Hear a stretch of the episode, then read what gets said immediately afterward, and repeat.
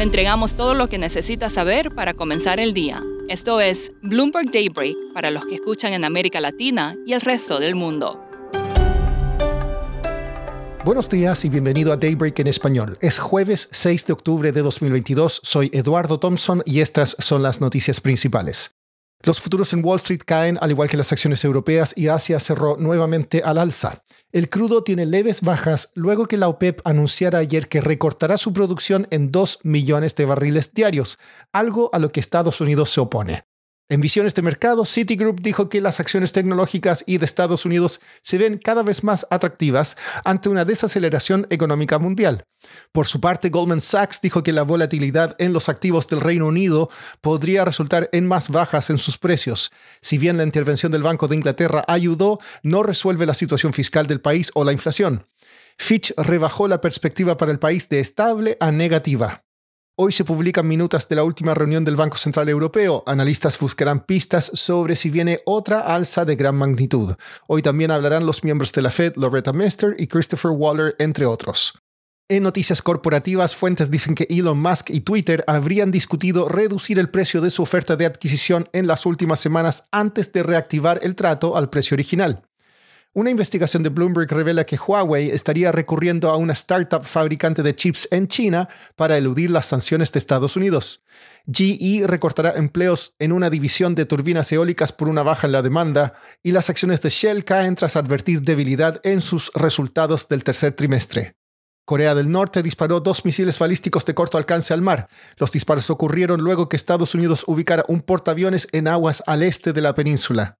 En Tailandia, un atacante armado asesinó a más de 30 personas, en su mayoría niños.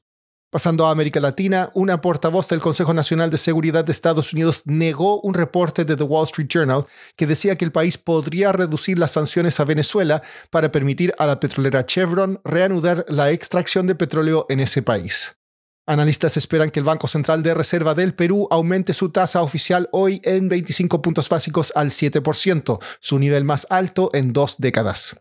En México, hombres armados abrieron fuego en un salón municipal y una casa en el pueblo de San Miguel Totolapán, en el sur del país, matando a 18 personas, incluido el alcalde Conrado Mendoza. Siguiendo en México, el gobierno del presidente Andrés Manuel López Obrador estaría considerando la creación de una aerolínea operada nada menos que por el ejército. Maya Averbuch, periodista de Bloomberg News en Ciudad de México, nos explica más. Lo que dijo el presidente es que lo ve necesario porque hay lugares al que no llegan las aerolíneas comerciales actualmente.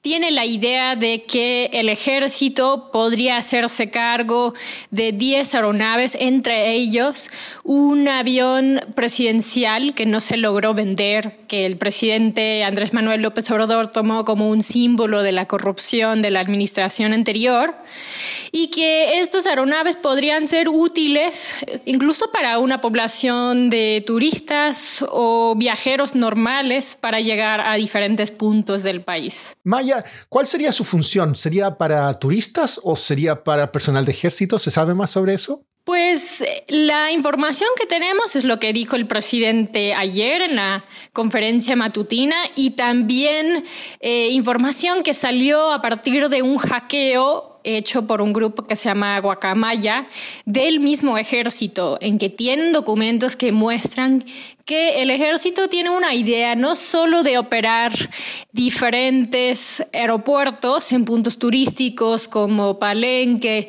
Chetumal, Tulum, ese lugar famoso en la playa, pero también tener esa aerolínea y quizás hacer eh, un servicio turístico. Entonces es una ampliación bastante grande de lo que está contemplando el ejército como su función. No está confirmado aún que van a tener una aerolínea aerolínea. El presidente dijo lo estamos evaluando para ver si es económicamente viable, pero dijo que hay una posibilidad que en 2023 existirá. Por último, si usted es de los que quiere un automóvil que se conduzca solo, escuche.